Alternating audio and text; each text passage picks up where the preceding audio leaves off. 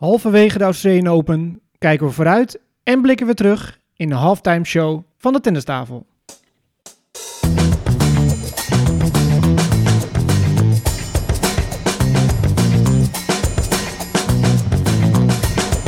Please take your seats quickly, ladies and gentlemen. Thank you.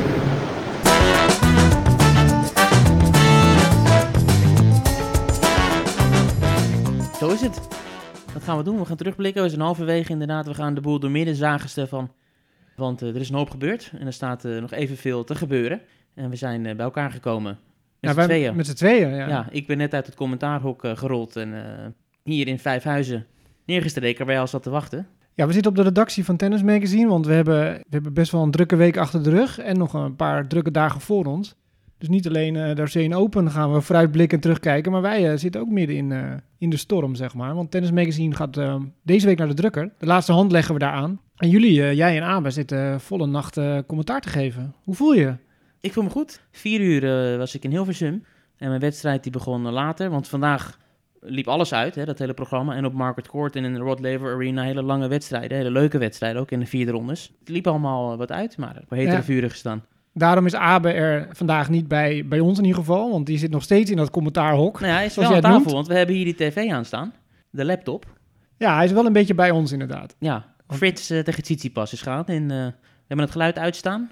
Maar we kunnen de stem van Abe dromen inmiddels. Ja, dat is niks persoonlijks. Nee. Abe geeft commentaar, wij zetten het geluid uit. Maar uh, ja, ja, dat is beter voor deze opname. Ja. Maar goed, we gaan uh, ja, we bespreken wat er allemaal zo al gebeurd is. Met, met name met de wedstrijden. We gaan alle spelers even doorlopen ja, die, die in de kwartfinale staan. Ja. Uh, we nemen wat nieuws door wat misschien uh, naar buiten is gekomen hier en daar. Ik ben bij A B N AMRO toernooi geweest bij een uh, mediapresentatie afgelopen week. Uh, dus ja, we hebben genoeg om deze show ja. te vullen. We hebben wat voorspellingen natuurlijk af te vinken. Oh, moeten we het daarover hebben? Nou ja, er zijn al een hoop, uh, hoop gesneuveld. En dat gaan we niet onder het tapijt vegen. Zullen we bij de mannen beginnen of bij de, bij de vrouwen? De mannen doen.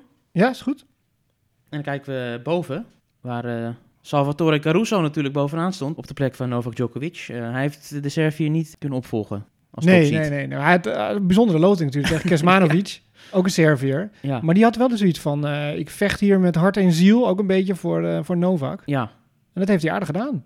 Hij heeft de vierde ronde gehad. Ja, daarom. Helemaal. Maar ja, nog verrassender is misschien wel dat we daar Monfils zien staan in de kwartfinale. Op zijn oude dag.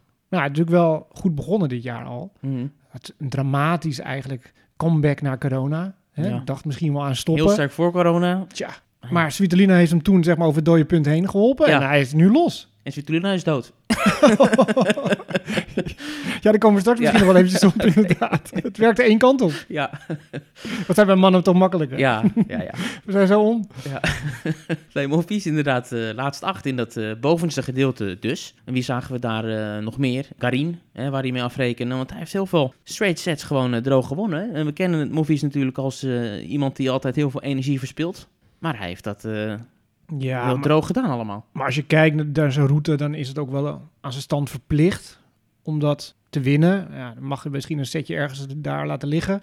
Maar ja, Garin en Bublik. Nou, die Bublik die werd even met zes-één, zes-nul, zes-vier aan de kant gezet. Ja, maar dat, dat, kan, dat kan met Bublik. Ja. Dat kan de ene kant opvallen of totaal de andere kant opvallen. Ja. Dus dat, en nu hij kan een aardige service, die Bublik. Ja, klopt. Maar in de rally kan hij dat natuurlijk nooit, nooit winnen van Monfils. En Kecmanovic inderdaad in die vierde ronde. En, uh, moet ja, het doen. Geen staat verloren. Nee, dat is wel goed. Dus dat is voor hem wel goed. Want het is ook een beetje een breekbaar type ook. Hij springt, hij glijdt, hij doet. Maar hij past niet altijd even goed op zijn lichaam wat ja. dat betreft. Dus dat alleen maar goed dat hij wat energie heeft bespaard. Ja. Die zal hij nog nodig ja, hebben. Hartstikke leuk. Graag gezien uh, gast. Zowel op tv als in de stadions. Dat leeft lekker bij de wedstrijden van Monfils. En hij gaat het opnemen tegen jouw grote held. Waar jij altijd zo uh, onvoorwaardelijk je vertrouwen in uitspreekt. Matteo Berrettini. Ja, wrijf het er maar eventjes in. Ja, ik... Van wie ging je ook weer verliezen volgens jou? Oh ja, die ging in de nou, derde ronde. Nou, van Alcaraz verliezen. Die zou van Alcaraz verliezen, had jij gezegd. Ja, en die speelde echt een dramatische, wat was het, vijfde set tiebreak. Ja. Ja, dat was echt junioren tennis uh, op een gegeven moment. Maar ja, dat is niet zo gek, want hij is hier negentien. Ja. Dus het was een geweldige vijfsetter, moet ik zeggen. Ja. Maar hij ging daar door zijn enkel uh, bij de tien. Hij viel en oh jee, dat zag er niet heel erg goed uit. Maar uh, nou, hij kon ermee door. Ja, service voorhand. Het is niet te stoppen dus. Nee. Want ik had het verwacht daarna, want dan won hij dus van Pablo Carino Busta. Ik denk van, nou, dan kan je misschien wel in die rally komen, weet je, goede die turns en zet die backhand onder druk. Maar die kwam er eigenlijk ook niet aan dan. ja, het is toch wel bijzonder knap. En het is gewoon een hele constante top tien speler. Het is niet mijn bedoeling om jou hier nu op de feiten... Waar is Abe als je hem nodig hebt? Ja, ja.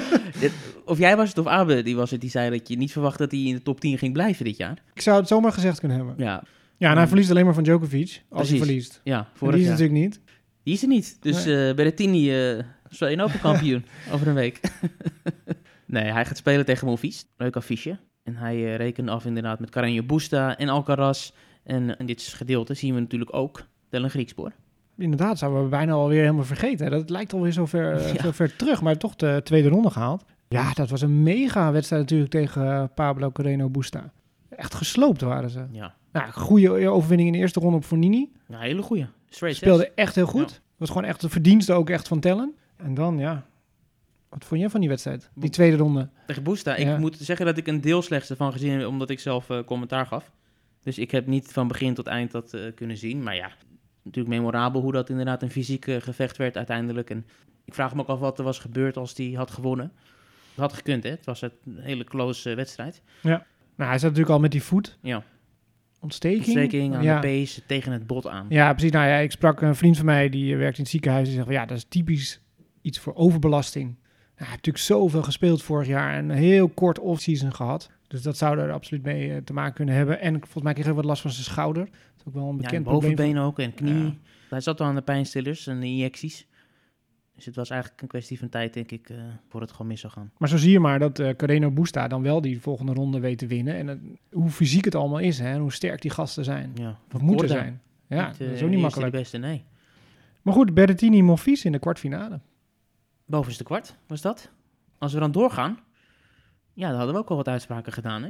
Meen ik me te herinneren, geen vertrouwen uitgesproken in Nadal. Jullie wel heel veel in Zverev. Hè? Die uh, zou klaar zijn voor een echte doorbraak. Maar ik zie hem niet uh, op het lijntje staan bij de kwartfinale. Nee, uh, Zverev speelde zijn uh, slechtste wedstrijd sinds Wimbledon vorig jaar, zei hij. Ja, ja en dan ga je dan gewoon in uh, straight sets af tegen uh, Shapovalov. Uh, ja. En ik zei nog, ik zei nog, dit is jouw moment, Stef. Spreek nou je vertrouwen uit. In Dennis. Ja, maar ik heb mijn vertrouwen wel uitgesproken voor het hele jaar. Dat zei ik ook. Van, dit wordt echt het jaar van Shapovalov. Ja, dat zei ik, is nog lang. En ik geloof nu heel erg in, uh, in Zverev. En uh, ja, dat heb ik totaal mis gehad. Ja, Shapovalov is echt wel gegroeid weer als speler. En Jamie Delgado erbij als coach, ja. als goede tacticus. Uh, ja, hij heeft echt alles in zijn gereedschapskistje. En nu moet hij daar goed mee omgaan. Hij en is juist, veel constanter ja, geworden. Juist de gereedschap eruit halen. Ja, ja met zijn ja. goede hand. Ja. Ja, het is geweldig om naar te kijken. Zo spectaculair. Straight sets ook tegen Zverev. Die, en Chapo is op zich geen top tien speler op dit moment. Maar het punt wat ik wil maken is dat Zverev, de grote Alexander Zverev, de nummer drie van de wereld, winnaar van Olympische Spelen, van al die Masters toernooien, World Tour Finals en noem maar op, heeft gewoon nog steeds niet van een top tien speler gewonnen op een Grand Slam toernooi. Ja, maar is dat... Nou, dat betekent dus dat op het grootste podium... Bij echte tegenstand legt hij het continu af. Dat betekent het. Ja, maar ja, kunnen we daar dan... Een, moet je echt een relatie in leggen? Dat is dan mentaal... Wat is het? Want hij wint wel bij al die andere toernooien van die gasten. Ja, zeg het maar. Of Olympische Spelen geen groot podium is... Of de World Tour Finals niet een groot podium ja, is. Ja, is het dan toch een beste vijf uh, iets? Ik weet het niet. Hij ja, dat zou je dan eerder zeggen, ja. Hij heeft de finale gehaald op een Grand Slam toernooi. Dat moeten we niet vergeten. De U S Open. Maar ja, hij haalde die finale dus ook zonder top tien spelers te treffen. En verloor ja, van, ja, van team ja, uiteindelijk. Ja, ja, ja, ja, dus ja, dat, dat blijft toch een opvallende statistiek voor iemand van zijn kaliber. De nummer drie van de wereld. Um, de Chapo, die is daardoor. Verder in dat gedeelte is volgens mij niet zo heel veel uh, bijzonders. Dus als we dan iets naar beneden gaan, Nadal, dan wordt het interessant. Want die heeft wel de kwartfinale gehaald. Waar ik, en dat zal ik erkennen, Karatsev had staan. Die had ik zelfs als finalist. Maar die kon het niet uh, bolwerken. Die gingen echt door tot drie uur s'nachts. Mannarino ja. tegen Karatsev. Ja. Maar ik geloof dat die Mannarino, die had veertien onnodige fouten ja. gemaakt in vier uur tennis of zo. Ja. Dat was drieënhalve fout per uur. Ja. ja. Ik weet niet hoe jij uh, je uren slijt, maar ja, nee. ik maak in het dagelijks leven al vier fouten per ja, uur. Ja, ja, ja. Nee, Adriaan, uh, Adriaan zeg ik op het Nederlands. Adriaan. Die is een stuk zorgvuldiger tegenwoordig. Ja, die heeft een fantastische toernooi gespeeld. Vierde ronde gehaald en uiteindelijk verloren van Nadal. Ja, wat dacht je? Ik kijk even de tiebreak hier af en dan, uh, ik dan ga ik naar het toilet. Bij die wedstrijd. Oh, echt? Ik moest die wedstrijd uh, van verslag voorzien. En ik, dan kon je niet uh, stil blijven zitten. Het ene gekke punt naar het andere rare punt. Het ene setpoint voor Nadal en toen Mannarino. En toen die, die geweldige passing van Nadal waarmee die op zes vier kwam. Dan denk je, dan is het klaar. Maar uiteindelijk werd het nog zestien veertien. achtentwintig minuten, geloof ik. Ja. Ja, ja, en dat dansje daarna ja. van Nadal. Ja, iemand die zei al op Twitter, dit is een, Nadal is de, de, de wandelende versie van uh, twee prikken en een booster. Ja, ik zei het ook in het commentaar. Je kan vinden wat je wil van Nadal, of je nu fan bent of niet. Dat hij na weer zo'n lange blessureperiode, dat hij dan terug is op een Grand Slam en weer dit laat zien en vecht. Het is lang niet altijd even goed, hè. Lange tijd, in de eerste set was hij ook gewoon de mindere. Hij heeft ook nog geen set verloren, Nadal. Ja, nu kijk je me aan van... Uh, Jawel, hij heeft één set verloren. Echt? Van Gatchanov. Oh ja. Gatchanov. De derde gelijk. Set. Hij had ja, twee setjes al gewonnen ja. en toen de derde. En ja, toen was, zes één. Hij was onnodig. Ja. Nou, het is wel grappig trouwens dat je dat aankaart. Hij zei daar iets heel droogs over eigenlijk in de persconferentie na die wedstrijd tegen Gatchanov. En dat geeft aan hoeveel vertrouwen hij in zichzelf heeft en hoeveel mogelijkheden hij heeft. Hij zei, ja, weet je, die derde set die speelde ik en toen stond ik een beetje achter te retourneren en niet echt agressief aan het spelen. Toen zei ik halverwege tegen mezelf, weet je, ik, ik hou het gewoon zo. Ik blijf gewoon lekker achter staan. Als het lukt, als ik die set win, leuk, mooi meegenomen. Zo niet, dan ga ik in die vierde set gewoon weer uh, wat meer naar voren. En zes één. Ja, wat goed zeg. Ja. Maar ik vind hem sowieso wel uh, ja, redelijk relaxed. Vind je ja. het? In de persconferenties en onkorte interviews. Ja, hij is heel erg, en... uh, alles is nu mooi meegenomen. Dat ja, maar als Grand Slam nummer eenentwintig... ja, nog een paar potjes ja. verwijderd van bent. Ja. Maar en echt geschiedenis gaat schrijven dan weer om los te komen zeker. Van die andere twee. Maar vaak heb ik bij spelers en ook bij die grote namen die terugkomen van een blessure en die zeggen van alles is mooi meegenomen, heb ik zoiets van dat is onzin. Maar ik heb nu wel echt het gevoel dat hij, uh, dat hij oprecht niet had verwacht, een maand geleden, dat hij nu hier zo zou kunnen staan, zo... nou, niet super fit, maar fit genoeg zou zijn om op kwartfinale weer te halen. Want in Australië haalt hij eigenlijk altijd de kwartfinale. Um, want hij had en die coronabesmetting en die voetblessure waarvan hij zegt... ik heb totaal geen idee uh, waar dit gaat eindigen. Het is ook niet voorbij, het is gewoon pijnmanagement. Dus ik denk dat hij echt gewoon heel blij is met uh, hoe ver hij is gekomen al. Ja, en Australië is natuurlijk niet zijn meest succesvolle slam. Dus die verwachtingen zijn misschien wat dat betreft ook niet zo. Ja en nee. Qua titels is het natuurlijk zijn minst uh, succesvolle. Maar qua winstpartijen... en qua kwartfinales en zo behaald, is het nummer twee. Ja, oké. Okay, maar met uh, geblesseerd in het vliegtuig stappen naar huis is het nummer één. Ja, ja. Dus, en verloren finales. Ja, dus ik denk dan toch wel Vier een negatief verloren, gevoel ja. overhoudt ja, aan ja, ja, Melbourne. Ja. Maar die kwartfinale kan je hem eigenlijk altijd invullen. En ja. een beetje teleurgesteld in onszelf dat we dat dan niet, uh, niet gezien hadden. Twee lefties tegen elkaar, Shapovalov of Nadal. Ja. Hij had ervoor natuurlijk ook een leftie met uh, Adriaan, ja. zoals jij het noemt. Mannarino. Ja.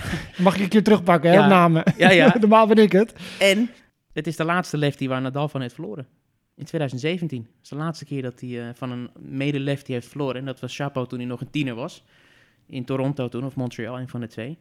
Ja, dat was uh, Chapo volgens mij zeventien. Ja. Ah, dat was een gigantische wedstrijd, ja. Weet ja. nog van wie is dat? Kwam met een wildcard binnen ja. en uh, zette ja. de hele stadion vuur en vlam. Oh, ja. Prachtig was dat. Dus dat is echt een heerlijke clash. Kijk er zeer naar uit, moet ik zeggen. Ik geef hem goede kansen, Chapo. Tuurlijk. Maar ja, het blijft wel Nadal, hè. En, ik, en dat heeft Nadal ook wel eens gezegd van... ik blijf knokken tot het laatste punt... want ik weet de tegenstander gaat nadenken... ik kan van Nadal winnen. En dat is dan toch heeft wat... Heeft Nadal dat gezegd? Dat heeft hij gezegd. Ik weet uh... dat ik in het hoofd kruip van de ander. Die gaat toch denken, ook al is het vijf twee... ik, gaat die denken, ik ga, kan nu van Nadal winnen. Dat is toch iets extra's voor die andere spelers. Ik moet zeggen, ik heb die quote niet gelezen... en het verbaast me zeer. Want Nadal is natuurlijk bij uitstek altijd degene die zegt... of hij nu tegen de nummer één speelt of tegen de nummer zeshonderd. Want ik moet wel echt een hele, hele goede dag hebben... wil ik vandaag uh, de volgende mm-hmm. ronde bereiken. Mm-hmm. Tegen Stefan Kok. Ja. Um, maar, maar het is ook logisch, toch? Welke ronde het ook is, dat iemand denkt van... oh, ik kan van Nadal winnen. Dat gaat toch in je hoofd nee, zitten. Dat is een extra drempel die je moet zetten nee, nee, nee, ja. voor dat matchpoint. Is al zo nee, hoog. Ik accepteer drempel. Het direct, hoor, dat het zo is. Alleen dat Nadal het zegt, dat verbaast me. Ja, dat is echt misschien al jaren geleden. Maar ja. dat heb ik altijd onthouden. Ja. Ook in mijn eigen... T- nee, dat heb ik dat niet. ja, zo sta je ook zo op de baan. Bedoel je, dat is ja, dat bedoel ik. Ja. Als ja. wij samen tennis, dan denk ik toch... Ja. David, David gaat nu denken, ja. ik kan van Stefan winnen. Ja. Oké, okay, uh, kijken wat er in de, in de derde kwart gebeurt. Uh, dat is zeg maar de kant van het schema dat nu nog niet volledig is op het moment dat wij opnemen. Dat is uh, waar Tsitsipas en Fritz uh, ook in zitten. Maar het bovenste stukje kunnen we wel meepakken, want daar hebben we gezien dat Yannick Sinner in de kwartfinale staat als mede-Italiaan van Berrettini. Nou, zeg het maar. Floor is yours. Yannick Sinner, Stef. Ja. ja. Is die weer, hè? Nee, ja, hij speelt natuurlijk goed. Maar hij moet gewoon winnen van Sousa, een lucky loser, heeft hij gedaan. Van Johnson, die op, nou, in de herfst of in de winter van zijn carrière zit volgens mij, want die bakt er niks meer van. Taro Daniel. Ho ho. Ja, won van Murray. Ja. Nou, hoe Murray dat heeft kunnen verliezen, ja, die gaat echt met een slecht gevoel uh, terug naar huis, Murray. Twee setjes. Als je twee setjes van Taro Daniel verliest in de tweede ronde, terwijl je voelt, ik ben er weer een beetje, weet je. Mag natuurlijk niet. Ja, en dan tegen de Minaur is het dan misschien de knapste overwinning. Maar er zijn nee. toch allemaal wel wedstrijden met, ja, met het talent en met de status van Sinner om te winnen. Of... Ja, hij wordt ook gewoon verwacht, hè, moeten we eerlijk zeggen, in dit gedeelte, om, om daar te komen. Ja, Kasper, oh, Kasper trok zich natuurlijk terug, ja. die zat daar, ja. ja, ja, ja en in hoeverre je het logisch vindt, hij is twintig, hè. In hoeverre je dat dan logisch ja, maar, vindt, ja. dat hij kwart vindt, dat is al wel mooi. Dat, dat, dat, dat is ook wel een mega ja. compliment wat we hem ja. eigenlijk geven. Dat als hij verliest, dat het eigenlijk dan, ja, dat het onverwachts is en dat het nieuws is. Dat ventje is natuurlijk super jong nog, waanzinnig goed. Hij komt al wat meer los op de baan, moet ik zeggen. Dat uh, doet ja. me vreugd. Gaat spelen tegen Fritz of Tsitsipas. Ja, nou, interessant. Kijk, die staan nu in de vijfde set. Nou goed, Tsitsipas, we hadden wat vraagtekens hè, bij zijn elleboogsituatie en die uh, operatie en die blessure, hoe dat ervoor uh, staat. Nou ja, hij heeft de vierde ronde redelijk soepel gehaald. Een paar setjes verloren, her en der, dat wel. Tsitsipas, die tweede service game, nou, kreeg hij eerst een tijdswaarschuwing, uh, dat het te lang duurde voor zijn service. En uh, volgende punt weer. Dus een verlies die zijn uh, eerste service. Dus daarna ging hij sneller spelen, maar dan ging hij ook beter spelen. Dus hij moet ook gewoon een beetje tempo maken. En hij kreeg ook al eerder in de wedstrijd, uh, niet deze wedstrijd, maar zijn vorige wedstrijd, volgens mij een coachingswaarschuwing. Uh, dus hij is uh, weer lekker bezig. De man uh, waardoor die uh, toilet breaks zijn ingekort. Nee, dat, dat heeft hij uh, veroorzaakt. Ja, ja. En als ik naar Taylor Fritz kijk, dat vind ik altijd een soort van uh, moderne Robin Haase. Leg uit. Nou, ook technisch en zo. En dan met die losse voorhand en uh, die service en zo. Wel een betere versie eigenlijk nog dan van Robin Haase. Zo had ik er nog niet over nagedacht, maar nu je het zegt, ga ik daar uh, ook eens even op letten. En dat is de nummer één hè, van de V S op dit moment. En die jongen heeft ook wel wat meegemaakt. Is vader, al heel jong vader geworden. Ja, die, is getrouwd, uh, gescheiden. En, uh, ja, het is al uh, voor mij ook heel gelovig. Mm-hmm. Dat weet ik niet. Nee. Oh, hij wel. Een paar uur kwam in ja. beeld, die maakte er een schietgebedje. Ja. Nee. Maar hij is, uh, Frits, die wordt gevolgd hè, op de voet door die uh, Netflix-crew. Dus ja. hij zal, uh, het is mooi voor hem dat hij dan zo goed presteert en dat hij mogelijk de kwartfinale gaat halen. Uh, Zag je is... dat hij een enorme krampaanval kreeg uh, toen hij gewonnen had van Tiafoe? Het had helemaal niet om mij, een lange, lange nee, wedstrijd was. Nee, uh, drie zetten toch? En een matchpoint. En toen, ik zag die kuit, die werd, die, hij lag op de grond ook. En je zag die kuit helemaal... Ja, Tiafoe, nou, zoals hij is, zo sportief als hij is, meteen naar hem toe, tilde hem op. Ik denk, nou, ik had hem maar even laten liggen. Want... nou, dat is mooi voor Netflix, hè, voor de beelden. Oh ja, ja daar gaan we nu natuurlijk altijd naar kijken. Daar ga je nu op letten, uh, zeker ja. bij de spelers waarvan we weten dat ze gevolgd worden. Wie zijn dat ook weer? Frits? Frits wordt gevolgd, uh, Sabalenka wordt gevolgd, heb ik begrepen. Dat is ook interessant natuurlijk, met die dubbele fouten festijn ja, waar we straks op, uh, op komen. Misschien dat ze gewoon stand-by staan en als er ja. iets leuks gebeurt... Of zeker als op die een... slams natuurlijk. Precies, ja. als er een bijzonder verhaal is, dan duiken ze erop. Wat ik wel leuk vind, van, uh, ik heb zo'n uh, abonnementje op die uh, Discovery Plus... En dat je ook veel kan zien achter de schermen. Zeg maar, die camera's die hangen dan ja, in de gangen richting de kleedkamer en zo. En dan volgen ze zo die speler. Ja. Ik weet niet of die spelers allemaal op de hoogte zijn dat ze gevolgd worden. Want je denk ziet inmiddels die... wel. Oké, okay, dan zie je de eerste ontmoeting met een vriendin of met een coach. Ja. En, uh, vind ik geweldig om te ja. zien. Um, door naar het gedeelte, het laatste gedeelte. Waarvan we wel weten wat de kwartfinalisten zijn. Namelijk Medvedev. Ja. Eerst Botic behandelen maar. Botic tegen uh, Medvedev. Ja. Nou, Botic eigenlijk een geweldig toernooi gespeeld. Derde ronde en dan verliezen van Medvedev. En die eerste twee sets van, uh, van Botic, als je naar de statistieken kijkt... Ja, dat was eigenlijk uitmuntend. Maar toch... Uh, twee nul. Ja, dus dat zegt ook wel iets natuurlijk over Medvedev. Want hij gooide alles op hem af wat hij kon. Ja, maar Medvedev was ook weer onder de indruk. Hè? Dat was hij al in New York. Nou, wat zei hij nu? Hij zei, het is bijzonder hoeveel tempo uh, Botic in zijn slagen heeft. Ook als hij verdedigend speelt. Ja. Hij zei dat het verschil wel was met de U S Open, dat hij minder serveerde dit keer. En dat dat uh, volgens hem het verschil was. Maar interessant om, om te horen dat Medvedev zo onder de indruk is. En dat het dus kennelijk Botic meer in huis heeft dan, uh, dan veel andere spelers. Die slagen van Botic, ja, daar is niks mis mee. Tussen de oren kan het uh, misschien af en toe nog wat beter, wat positiever. En wat meer geloof in eigen kunnen. Ja. Maar inderdaad, ja, eerste ronde tegen Stroef. Straight sets. Klasse. Ja, en dan Kasker. Ik zag het eigenlijk heel snel dat hij last van zijn rug had. Ik weet, de commentator, ik weet niet wie het was, was jij niet of Abe niet, was iemand anders. Je herkende dat niet meteen, maar je zag die eerste set, dan begon het aan die tweede, dus zag je eigenlijk al, ja, je weet het ook, dat dat een zwak punt is van Kasker. Je zag die pleisters ook zitten. Maar hij loopt altijd alsof je een bezemsteel hebt ingeslikt, maar ja. nu was het ook wel uh, ja, te doen. Dus zes nul, vier nul, nou, toen gaf hij uh, de pijp aan Maarten. En toen, uh, ja, Medvedev. Medvedev. Straight sets dit keer, geen set verloren tegen Botic. Door uh, naar de vierde ronde, waarin hij vandaag een hele opmerkelijke wedstrijd speelde tegen Maxime Cressy. De Amerikaanse Fransman, spelend voor de Verenigde Staten, dat wel. Die zo'n daverende start al heeft gemaakt in dit seizoen. Speelde die finale hè, tegen Nadal bij dat voorbereidingstoernooi. Waar jij een challenger hebt genoemd uh, uiteindelijk. Maar die gaat hier gewoon door. En die haalt de vierde ronde met service volley tennis. Ja, daar heeft iedereen het over. Hoe bijzonder het is dan nu weer. Hè? Nou, iedereen had natuurlijk Pat Rafter erbij uh, in Australië. Ja. Uh, Tim Henman was in de studio. Ja, Macaro. Ja, Macaro ja. bleef wakker om ja. uit de leg te geven. En Medvedev werd ook gek tijdens ja. die wedstrijd. Want die kwam natuurlijk helemaal niet in zijn ritme, wat hij heel graag wil. En dat is ook een mindgame. Want Medvedev riep ook iets van, uh, it's boring. It's of so zo. boring. Ja, maar dat zei hij bewust om Cressy een beetje van zijn apropos te brengen. Of hij iets anders ging doen. Ja. En hij zei achteraf wel, ik ben er niet trots op dat ik dat deed, maar het was wel degelijk een bewuste actie van me dat ik uh, iets wilde roepen om hem een beetje van slag uh, te brengen. Ja, Medvedev, het blijft toch een uniek figuur, een unieke persoonlijkheid. Eerder in de week ook al gezien hoe hij uh, tijdens het onkort interview aan het einde het aan de stok kreeg hè, met het publiek. Toen hij won van Nick Kyrgios, uh, in de tweede ronde was dat. Leuke wedstrijd uh, trouwens. Vier sets uh, gewonnen door de Rus, maar gedurende die wedstrijd was er ontzettend veel kabaal en het publiek zat er helemaal in. En goed, het is misschien wel de kreet van de eerste week. Dat zie u, hè, wat we de hele tijd uh, horen van die fans.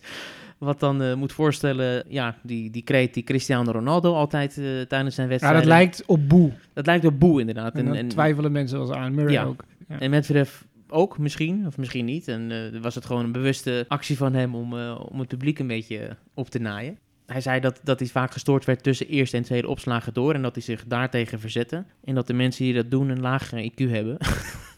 Dat zei hij achteraf nog.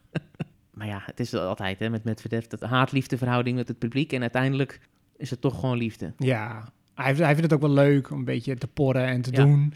Ook tijdens de wedstrijden. Maar hij heeft ook wel een beetje die gunfactor, zeg maar. Uiteindelijk, weet je. Het is wel een boefje en zo en een beetje plagen. Maar uiteindelijk vergeef je het hem ook wel. Ja, ja. Uiteindelijk is het een goede gast. En biedt hij ook excuses aan op momenten dat hij echt uh, over de schreef gaat. Dus het is altijd eindgoed uh, al goed met hem. En nu moet hij tegen de ideale schoonzoon. Daar heb je wel gelijk in. Felix Auger Aliassime. Ja, ik vind het ook een leuke gast, maar inderdaad wel saai.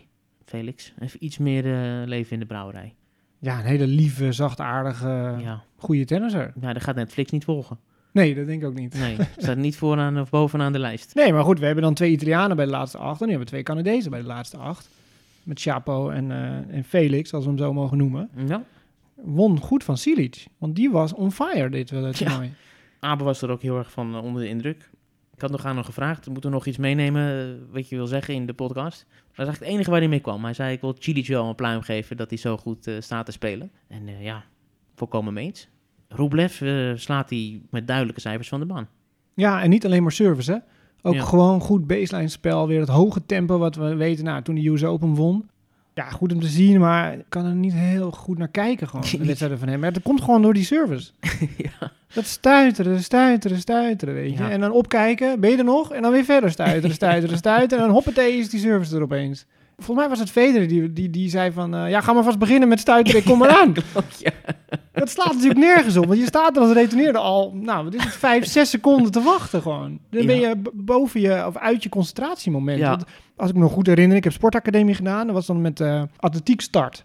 Die mag niet te lang duren tussen de, dat je in je positie moet zitten en een startschot. Want als het langer dan twee seconden duurt of zo, dan ben je al uit je focusmoment. Mm-hmm. Nou, dat, dat is misschien tactiek van Cilic, om daar vijf, zes seconden te staan uh, stuiteren met die bal.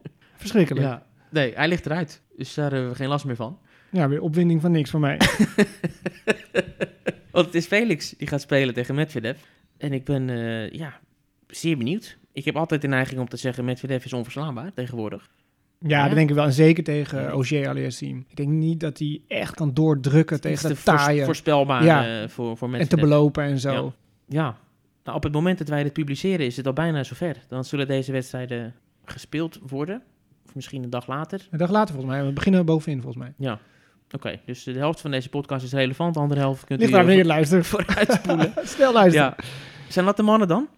Nog iets algemeen over het mannentoernooi?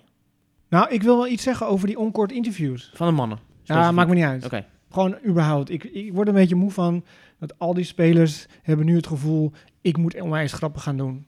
Ja, dat, dat zijn ze niet. Ja, sommigen zijn het een beetje. Maar het zijn natuurlijk geen cabaretiers. En, en dat wordt nu zo, zo clickbait, zeg maar, achtig uh, gedaan. En, en ja, daar moeten ze mee stoppen. Oké, okay, heb je een voorbeeld? Wat schoot in het verkeerde keel? Of er een, gaat, of er een vlinder op je hoofd gaat zitten en dan er ja. een drama heel van punt. maken, ja. weet je. Kom op. Of nou ja, zo'n Medvedev die dan probeert van... Uh, gaat iets over relaties beginnen, ups en downs... en een goed huwelijk ja. en bladibla om het publiek. Ja, dat viel ook een beetje dood, weet je. Ja. Zoek nou niet... Ge- wees gewoon... wees gewoon, weet je. Ga niet ja. zoeken naar thema's of dingen. En dat ligt ook aan de interviewer, weet je. Kijk, Jim Courier is natuurlijk de man die het een beetje heeft uitgevonden, denk ik. Om die losheid en wat ja. extra info eruit te, te peuren. Maar nu krijg je al die, die namaak Jim Couriers uh, met een microfoon. ja. Ze geven Jim, hoe heet die, Gross, geven ze... Ja. Geven ze zomaar een microfoon of een Dokic geven ze zomaar een microfoon en je moet dan opeens iemand daar. Nou, ja. Ik vind het uh, too much. Waarvan acte? Of het mannentoernooi misschien ook de dubbels meteen meepakken? Want daar is ook wel een en ander gebeurd. Nou ja, we hebben Wesley Koolhof nog in met uh, Niels Kopski. Die hebben nog niet verloren dit jaar. Twee, twee toernooien gewonnen en nu ook nog uh, zonder setverlies door. Ja, kwartfinale. Uh, all the way. Ja, waarom niet? Ik bedoel, uh, veel topkoppels zijn al uitgeschakeld. Maar één dus uh, bijzonder koppel zit er nog in. Kyrgios met uh, Kokkinakis. Ja. Ja, dat is wel gigantisch, want die spelen gewoon in het stadion waar zevenduizend ja. mensen zitten. Die vijftig procent capaciteit telt niet. Nee, die telt daar niet. Nee. Nee. Ja, dat is goed voor tennis. Goed ja. voor, en ze spelen ook goed. En ze wonnen van Pavic-Mektić. Nou, ja. dat is echt het topduo ja. van op de Tour. De nummers één. Sinds uh, vorig jaar. Ja, die werden gewoon gek, die tegenstander. Die Pavic die stond stijf van, uh, van de zenuwen, van de stress. Want het hele publiek was natuurlijk op de hand van Kyrgios en Kokkinakis. Ja, en dat ging achteraf ook nog mis, hè? Ja, die fitnesscoach van uh, Pavic die wilde op de vuist met Kyrgios in de kleedkamer. Ja. ja. Ik weet niet hoe die gozer eruit zit, want hij fitnesscoach. nou ja, het was bijzonder natuurlijk dat dat gebeurde. Maar wat mij opviel was uh, het tweetje van Kyrgios. Ter info, na de slachtpartij van zojuist. Snel begon hij zijn tweetje. Wilde die, uh, wilde die fitnesstrainer uh, met ons op de vuist. Ja, was nog wel uh, bijzonder. Maar ze zitten er nog in. En dat zou toch ook wat zijn, hè? Als die misschien... Uh, stel je voor dat Kyrgios uh, het toernooi wint. Sorry, stopt hij er dan wel mee? Dan gaat hij alleen maar dubbelen? Nou, of dat, dat is toch gewoon mooi eindelijk. En hij zich toch niet wensen dat hij met zijn met zijn maatje in Australië de Grand Slam titel wint. De Australian Open. In de wandelgangen wordt al gezegd dat het misschien wel zijn laatste jaar is op de Tour. Ja, hij speelt geen gravel, hè? Sowieso niet. Nee, nee hij gaat wel door. Een jaar maakt hij zeker af. Ja. Huh. God, hij moet... En dan, nee, dan neemt hij volgend jaar Australian Open uh, dat afscheid. Ja, oké. Okay. Okay. Zoiets. Of elk jaar alleen de Australian Open spelen met de wildcard. Ja, maar dat ja, kan ook. Zie ik hem ook nog wel voor aan. Want uh, ja. zo getalenteerd. Hij heeft niet echt wedstrijdritme nodig nee. of zo. Als hij maar fit nee. is en uh, gaat staan. Ja, ik heb wel weer van hem genoten. Ik bedoel, speel je nou tegen die, uh, die Brit in de eerste ronde? Die stijve hark. Brody. Eerst, ja, hij brak hem. Nou, het stadion in vuur en vlam. en echt, in zijn eerste service game slaat hij een onderhandse service tussen zijn benen door. ja. Je hebt ze wel nodig. Ja. En hij zei ja. ook nu, eigenlijk heeft hij wel een punt. De, de A T P-tour voor het tennis heeft zich alleen maar gefocust op de grote drie. Die karakters en dat is allemaal braaf en zo. Maar wij, zeg maar, het uitschot, ja. werden niet geaccepteerd. Terwijl wij ja, heel belangrijk zijn met de personalities die we zijn voor het tennis. En heeft hij eigenlijk wel een heel goed punt. Nou ja, zeker omdat um, met de grote drie, die waren qua tennis gewoon zo exceptioneel dat het minder relevant was om die personalities te benadrukken. Maar nu hebben we dus een hele groep die niet zo goed is qua tennis. Dus dan moet je die aandacht op een andere manier trekken. Want zo'n Zverev, ja, die gaat geen stadions vullen omdat hij zo uh, aantrekkelijk uh, speelt. Oh, nee. Om een voorbeeld te geven. Nee, daar heb je gelijk. Ja, ja. Er hoort er meer bij. Maar dat gaan we misschien ook wel zien in Netflix ja, allemaal. Ja, ik hoop het. Het is goed dat je het zegt trouwens. Die Zverev die stond nog een beetje voor paal. Helemaal aan het begin van het toernooi. Toen uh, bekend werd dat de Netflix opnames werden gemaakt. Dus Zverev die werd in de persconferentie daarmee geconfronteerd. Uh, hey, Netflix, ben je al betrokken geweest bij de opnames? Toen zei hij, nee, ik, ik ben wel bezig met privéopnames, maar nog niet met Netflix, want er wordt nog niet gefilmd. Is pas net bekend. Oh. En toen zei die moderator, die die vragen, uh, mm-hmm. zeg maar, de, de spelverdeler, nou, maar er wordt wel gefilmd. Oh. Hij wist het niet. Hij is niet op de hoogte gesteld. Dus ze willen hem niet. Nou, lekker naturel. Ja, ja. We stonden een beetje, een beetje voor paal, uh, Alexander Zverev. Dames? Ja, laten we de switch gaan maken. Er is er maar één die echt boven je uitstijgt tot nu toe. Zijn. Ja, maar er is ook één. Ja, Henny Huisman. Maar er is er maar één die boven zichzelf uitstijgt. Nou ja, of gewoon zichzelf is. Ashley Barty is ja. next level tot nu toe. Kijk, nu gaat misschien de stress een beetje meespelen, maar die speelt fantastisch. Ja, er is gewoon niemand die een tegenstander er zo dom uit kan laten zien uh, als Ashley Barty. Nee. He, van, ze weten het niet meer. He, dat is altijd het uh, geval bij de tegenstanders van Ashley Barty. Ja, het is... Het is wonderlijk. Ze is de enige natuurlijk die op die manier speelt, zoals hij speelt. En dan veel staat of valt bij die slice. Maar die is gewoon zo goed. En ik had eerder al een gesprek over. En ik zag ook uh, Raymond Sluiter in een Twitter-gesprek uh, het daarover hebben. Dat, dat ze zeven, acht verschillende type slices heeft. Waar spelers gewoon uh, geen raad meer weten. En ze serveert nog best wel goed. Heel goed. Voor haar lengte. Ze is niet al te groot. Ze ja. serveert toch heel goed. Ja. ja, leuk om te zien. Die, dat balgevoel, die, die handjes, ja, ja, dat is gigantisch leuk. Wielander noemde het de beste service, mannen of vrouwen.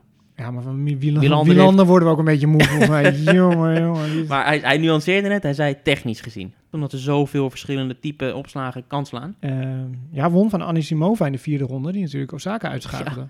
Als Anisimova iets zorgvuldiger was geweest, was het misschien wat closer geweest. Het was nu zes vier, zes drie. Maar ik had wel het gevoel dat Anisimova uh, het in huis uh, heeft en, en had in die wedstrijd. Om dat ene te doen waar Barty dan zo moeite mee heeft. En dat is haar, zeg maar, vastzetten in die backhand hoek dat ze die slice niet kan slaan. Dat lukte bij vlagen, maar toch te slordig dan. En dan, dan zie je hoe lang je dat vast moet houden.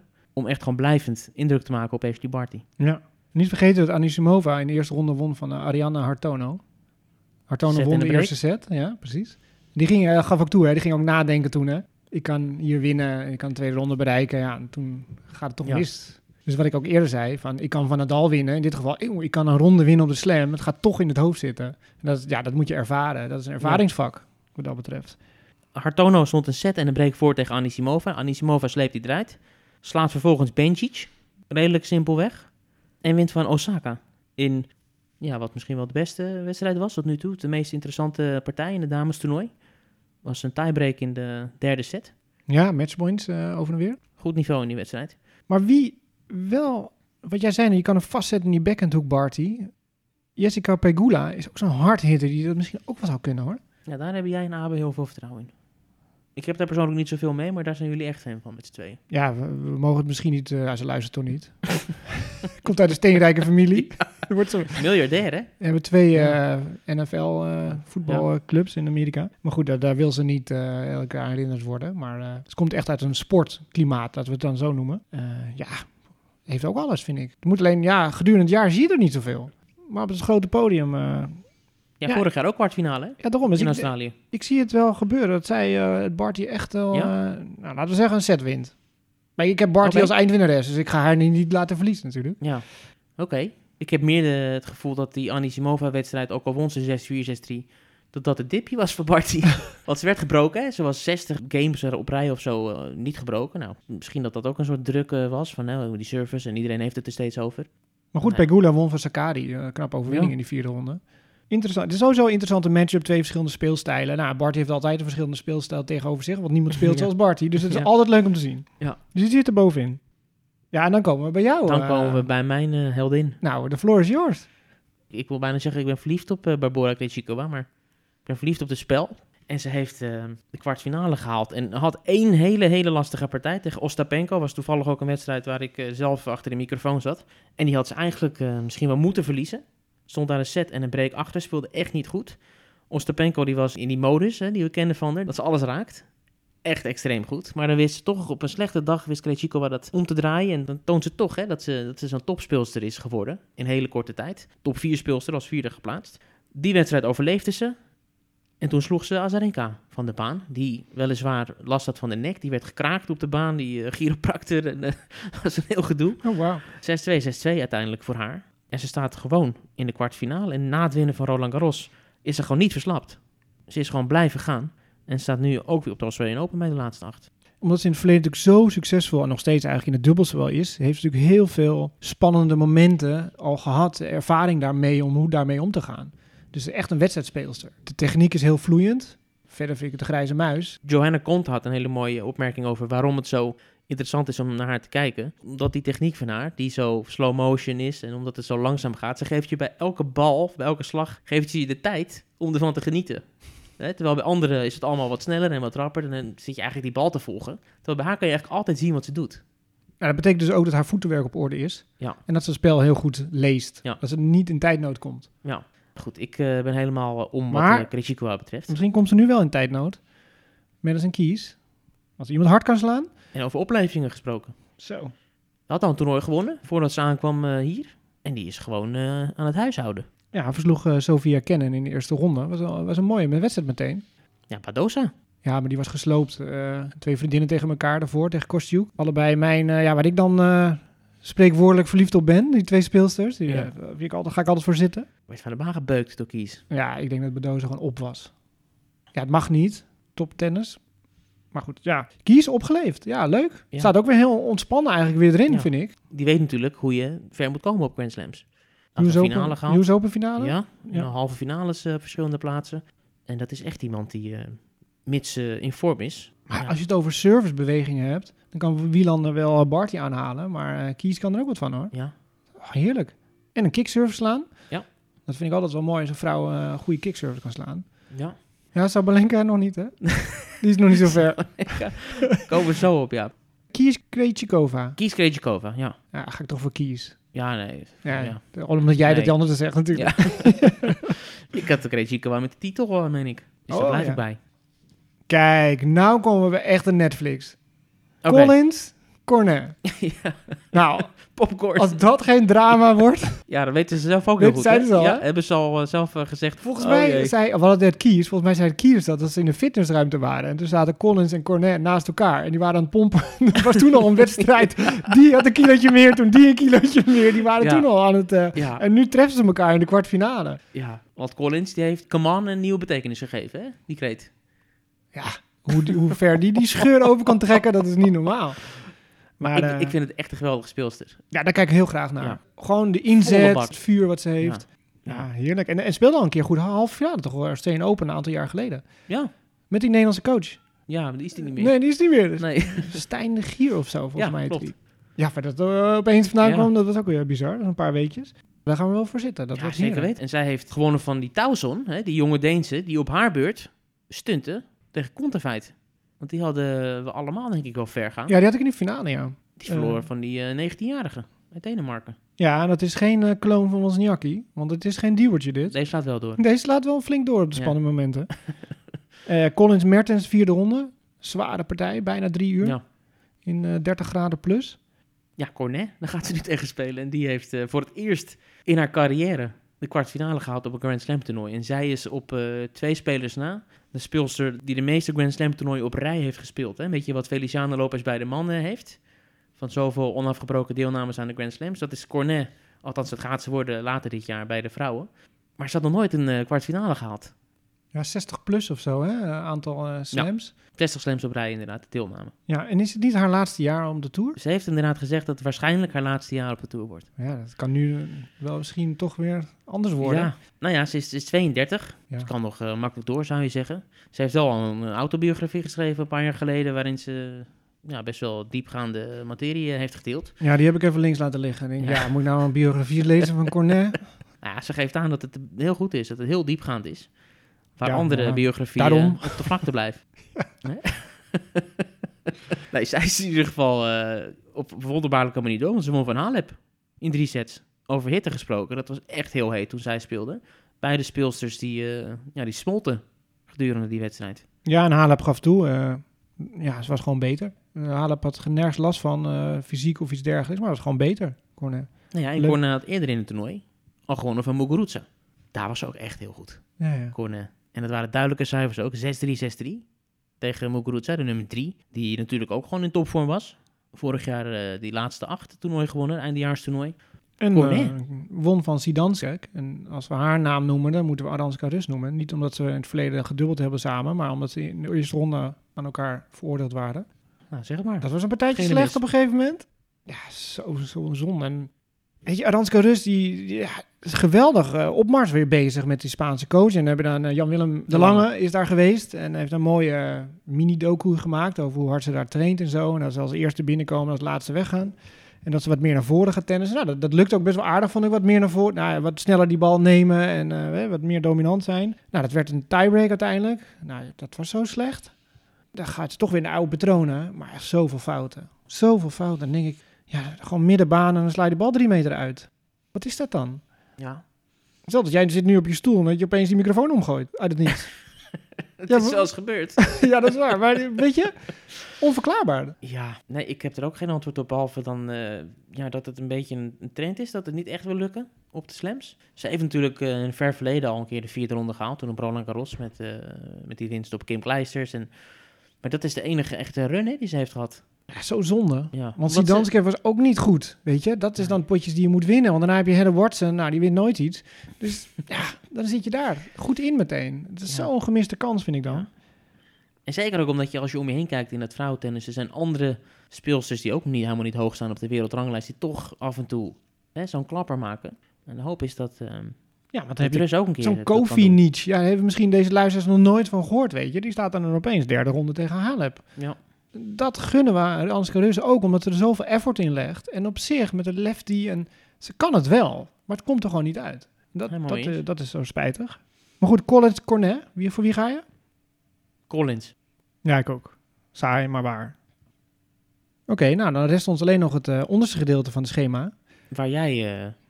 vorige week je verraad hebt gepleegd. Ja, maar ik heb het wel goed gezien. Ja. ja Daardoor. Ik, ik ben natuurlijk... Nou, natuurlijk, maar de meeste mensen die luisteren... die weten dat ik Arina Sabalenka in elke podcast noem. Ja. Hoe dan ook, ik fiets er erin. Maar dit keer had ik er dus helemaal niet uh, ver laten komen. Uh, omdat ze ja, in de slechtste vorm van de, van de leven was. Maar ja, ze won opeens wel al die potjes... met twintig uh, dubbele fouten en meer. Stond ze opeens uh, in de vierde ronde... Nou, het ging al beter. Het ging al beter. In het voorbereidingstoernooi was het drama. Nu had ze het enigszins uh, onder controle. Maar toch uh, gestrand in de vierde ronde. Ja, tegen Kaya Kanepi. Ja. Nou, die zien we ook alleen maar als de slams ja. bezig zijn. Want die zien we alleen maar als ze tegen een seed moet spelen. Twee van dezelfde speelstijlen, allebei hard. En dan is het een beetje om het even. Nou ja, Kanepi wint dat uh, in zo'n tiebreak tot de tien. Ja. Dat vind ik wel gaaf. Zo'n, uh, als het dan uh, laatste set tiebreak wordt, dan uh, tot de tien. Uh. Een match tiebreak uh, aan het eind. Ja, ja. Wel een goede, goede oplossing. Maar ja, het is ik. wel... Alle slams hebben een ander systeem, hè? Ja, dat, dat is... ook niet uit te leggen. Niet uit te leggen, nee. ja. um, maar goed, geen Sabalenka in de kwartfinale. Nee. En die, kan... moet, die moet op zoek naar een coach. Sabalenka. Weer. Ja. Toersenhoff is naar Conterfeit gegaan. Raymond Sluiter, die zei eerder in onze podcast... dat hij uh, eigenlijk klaar was met de damestennis voor nu... en dat hij het ontzettend naar zijn zin heeft met Tellen Griekspoor. Maar op het moment dat het net uit was met Kiki en het nog onduidelijk was... had hij voor twee speelsters, zei hij, een uitzondering gemaakt. En dat waren Sakkari en Sabalenka. Ik denk dat het wel heel goed zou kunnen werken. Ja, zou zeker een leuke combi zijn, want het zijn allebei... Oh, uh, uitgesproken uitgesproken karakters. En, karakters en, en vrolijke types. Ja, kijk, Sabalenka is voor mij nog steeds echt een ruwe diamant. Die, als je die goed slijpt, dat, dat gaat gebeuren. Het gaat gebeuren.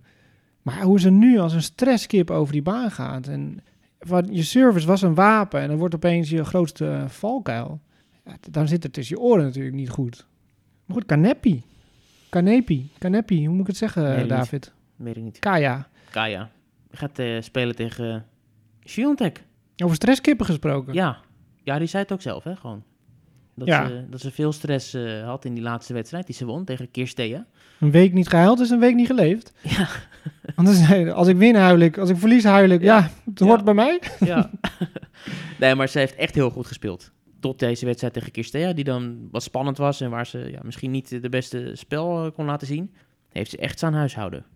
Echt hele dikke overwinningen geboekt. Ook uh, op Kasatkina was een hele leuke wedstrijd. Dat was overigens wel een beetje een vertekend beeld. zes twee, zes drie, want de Russin speelde ook uh, heel erg goed. Maar Świątek, ook een beetje een type Krejcikova in die zin... dat ze ook gewoon nadat ze die doorbraak beleefd heeft... heeft ze gewoon doorgezet. Hè? twintig twintig wint ze Roland Garros. twintig eenentwintig uh, komt ze de top tien binnen. En nu begin twintig tweeëntwintig, nadat ze steeds minimaal de vierde ronde haalt... op een Grand Slam toernooi, heeft ze weer een kwartfinale erbij. Ja, dus we krijgen een uh, finalist aan die kant. Uh, Collins, Cornet, Świątek of Kanepi. Świątek. Zou je zeggen, ja. Als Kanepi aanstaat, dan, dan mapt hij je echt gewoon die ja. tweede service aanpakken. Ja, want dat, die heeft Świątek. Nee, dus dat is meteen op de, op de hielen. Ja. En ik zag al een beetje, want ze heeft nu de coach van uh, Aga Radwanska ja. opgenomen. Ja. Je zag Iga alweer Aga doen. Ja, ja. Op die baseline, helemaal gehurkt. Helemaal op de grond, ja. Ja, was goed. Dat had tegen Kanepi nog wel een paar keer moeten gebeuren. Ja, want die, die ja, ja, ja, resoneert ja. zo hard. Ja. Ja, ik vond het leuk dat Kirstea weer goed speelde. Vind ik een goede speelster. Die verliest vaak close wedstrijdjes, nu ook weer. Ja, die won van Pavlyuchenkova en die won van um, Zo, nou, Kvitova. Maar even Pavlyuchenkova, die heeft de magnums weer gevonden in de vriezer. Dat was niet te doen. Dat kan toch niet? Die heeft een off-season gehad, ik weet niet wat ze gedaan hebben, maar nee, het was gewoon acht kilo te zwaar. Ja. Ja. We hebben het over topsport, hè? Ja, dat zijn we. En ik zat met mijn dochter te kijken en die zegt gewoon tegen mij van, ja, maar stel je voor... Ze wint ook nog die derde set. Dat betekent dus dat die ander, zeg maar... Op fitheid moet je dan toch winnen, weet je? Maar gelukkig verloor ze die derde set. Maar, ja. ja, maar ik kan meepraten over dit onderwerp. Ja. Want ik draag ook wel, denk ik, uh, op zijn minst acht kilo extra mee. Ja, maar daarom sta jij niet op de Australian Open. Maar toch slaag ik er uh, af en toe wel in om van hoger uh, genoteerde spelers te winnen. Dat is gewoon natuurtalent dan. Ja, of je speelt onder je niveau. Dan moet je nagaan als het, uh, als het op orde was geweest. Was. Als ik fit was geweest. Nee, maar dat is met Pavlyuchenko dus ook zo. Het is een geweldige speelster. Als hij gewoon wat fitter wordt. Ja. Dat was er op zich redelijk dan vorig jaar. En toen boekte ze ook echt goede resultaten. Nou, ze stond vorig jaar in de finale Roland Garros. Ja, dat bedoel ik. Ja. Uh, ja. Met magnums. Nee, nee, nee, nee. Ja, ik nee? zeg het omdat er ooit een Nederlandse coach is geweest. Die een tijdje met haar gewerkt. En ze had gewoon elke avond een magnum op. Na het eten. En ze zei, wat doe jij nou? Ja, dat was het eerste wat natuurlijk uh, van het menu werd geschrapt. Nou, Anastasia, Nastja. Ik uh, begrijp het helemaal. Maar ze is eruit. Kirstea, Świątek en Świątek door. Die gaat spelen tegen Kanepi. En zoals je zegt, één van die gaat de halve finale spelen. Nee, de finale spelen. Tegen, volgens jou en Abe, Ashley Barty. En volgens mij tegen Krejcikova. Ja, dus het wordt sowieso weer een uh, verrassende finaliste dan. Leuk, kijk er wel weer naar uit. Ja. Het gaat nu echt beginnen, hè? Nu wordt het menens. Ja, het eerste heb je natuurlijk al die banen. En dan zit ik alles te kijken, alles te volgen. En nu, nou, in principe de focus op je hoofdbanen en achter elkaar en uh, hoe en wat. Hebben we nog ander nieuws? Van Zit, jij, zat al, jij zat alleen maar in je commentaarhok. Ja, ik heb uh, op zich natuurlijk ik heb alles wel gevolgd wat er aan nieuws uh, voorbij kwam. Maar er was niet zo gek veel. Het zat natuurlijk bomvol aan het begin met die Djokovic-saga. Uh, wat kleine updatejes daarover. Kan hij wel meedoen aan de andere Grand Slam toernooien? Kan hij wel meedoen in Parijs of niet? Ik, ik hoorde gisteren weer dat misschien toch de regel weer veranderd is dat hij wel mee mag doen in Parijs. Dus dat is iets wat we uh, in de gaten gaan houden. Wat het schema van Djokovic uh, zal zijn. Als hij bijvoorbeeld nu al weet dat hij geen uh, in New Orleans en Miami kan spelen, opent hij misschien uh, een weg voor Rotterdam om hem te strikken. Ja, ik was daar uh, vorige week. Uh, in Ahoy was ik. Dat is een uh, mediabijeenkomst. Ik sprak Richard Krajicek eventjes. En hij zegt, ja, Novak is welkom. En dat weet hij. Ze hebben contact gehad, maar dat was voor deze hele Australië-soap. Uh, want hij heeft elk jaar contact met de grote driehoek, sta je ervoor en je zijn altijd welkom. Dus uh, ze gaan niet opnieuw zeg maar een belletje plegen. Ja, hij mag Nederland gewoon in als ongevaccineerde. Dus ze uh, zeggen, ja, we volgen gewoon de regels van de overheid. En uh, ja, als hij wil komen, heel graag. We hebben alleen geen budget. Ja, gratis moet hij dan spelen. Nou ja, dat weet ik geen niet, maar hoe ze dat, dat uh, hoe ze dat gaan oplossen. Maar goed, uh, zal dan een wildcard nodig hebben. Normaal gaat nee. hij skiën in februari, zei Richard. Misschien gaat hij dat nu ook wel even doen, want het, hij heeft wel een jasje uitgedaan. Want het is niet in zijn koude kleren gaan zitten. Um, nou ja, verder, uh, het centercourt van Ahoy wordt weer een grote televisiestudio. Dat hebben ze al uh, nou, een tijdje geleden besloten, van er komt geen publiek bij. Dat is misschien vreemd, omdat ja, we staan aan de vooravond volgens mij van enkele versoepelingen. In Nederland gaat het weer van het slot af, maar Ahoy gaat uh, op slot voor, uh, voor het publiek. Maar dat heeft ermee te maken dat ze die opbouw gewoon goed moeten plannen. En ja, ze bouwen het dan op met heel veel camera's en licht en dingen. En dan kan je niet opeens wel publiek toelaten, want die zien dan niks. Want de tribunes zijn dan niet, staan dan niet goed, zeg maar. Dus uh, daarom is al heel vroeg besloten om het uh, zonder publiek te doen. Ze hebben wel wat geleerd van vorig jaar. Het zag er al prachtig uit vorig jaar, moet ik zeggen. Zeker uh, online en op de op televisie. Is om de spelers ook het gevoel te laten geven dat er heel veel fans zijn die naar hun kijken. Spelers vonden het wel al fijn dat ze geen lege stoeltjes zagen. Omdat het heel donker was en gewoon goed afgeschermd was. Uh, maar nu gaan ze op de boarding eromheen de spelers het gevoel geven of laten zien van zoveel mensen kijken nu naar jou en naar jullie wedstrijd. Zodat het ook wat motiverender werkt voor die spelers. Nou, dat vond ik eigenlijk wel een hele goede ja. gedachte. Ik ben benieuwd hoe dat eruit gaat zien dan. Ja, dus dat gaan we, gaan we zien begin februari. Ja. En Botic en Tellen doen allebei mee, hè? Dat is ook nog... Uh... Ja, die hebben allebei een wildcard gekregen. Uh, Botic staat vier uit het hoofdtoernooi. Dus ja, met Australië, je weet nooit. Misschien, ja, A B N staat ook een beetje bekend om... Er zijn wat afzeggingen. Ja. Dan zou Botic nog wel eens door kunnen gaan schuiven. Dat hij die wildcard niet nodig heeft. Nou, dat biedt dan weer perspectief voor de, misschien de volgende Nederlander. Mm-hmm. Uh, maar alleen dat beslist Richard Krajicek zelf niet. Hij zegt, ik leg dat helemaal neer bij de K N L T B. En die weten wie werkt er heel hard, wie zit er goed in zijn vel, wie is een goede vorm, wie heeft mm. potentie. Die beslissen over de wildcards. Oh, interessant. Ja, dat vond ik wel apart. Je zou toch denken, Robin Haase weer, op basis van uh, uh, reputatie. Ja, maar je kan ook zeggen, Jesper de Jong doet het heel erg goed. Ja. Of uh, Tim van Rijthoven is heel erg ja. goed bezig. Uh, maar goed, hij heeft natuurlijk ook wel wat voor de kwalificatie, nog wat wildcards vrij. Tuurlijk, ja. Uh, dat je via die route in het hoofdtoernooi kan komen. Ja. Maar dat is wel natuurlijk, uh, ja, dat staat alweer bijna te beginnen. Ja. We hebben nog een week Australian Open te gaan, eerst. En we kunnen melden ook dat uh, Tsitsipas de winnaar is geworden. Hij heeft in vijf sets gewonnen van Fritz. Hij gaat spelen tegen Yannick Sinner. Mooie affiches. Ja, bij de man is niks te zeggen, behalve Medvedev misschien. Als hij fit is, want die had ook wat last van zijn rug. Ja, hij werd gemasseerd tijdens de wedstrijd tegen Cressy inderdaad. Ik kijk er heel erg naar uit en dan kijk ik ook weer naar uit naar de volgende podcast. Ja, zeker. Volg- en volgende week maandag. Daar zijn we er weer, maandag. Met z'n drieën. Laten we daarvan uitgaan. Ja, dan uh, rest ons nog... Uh, alle luisteraars veel kijkplezier te wensen bij de tweede week van Australian Open. Tot volgende week!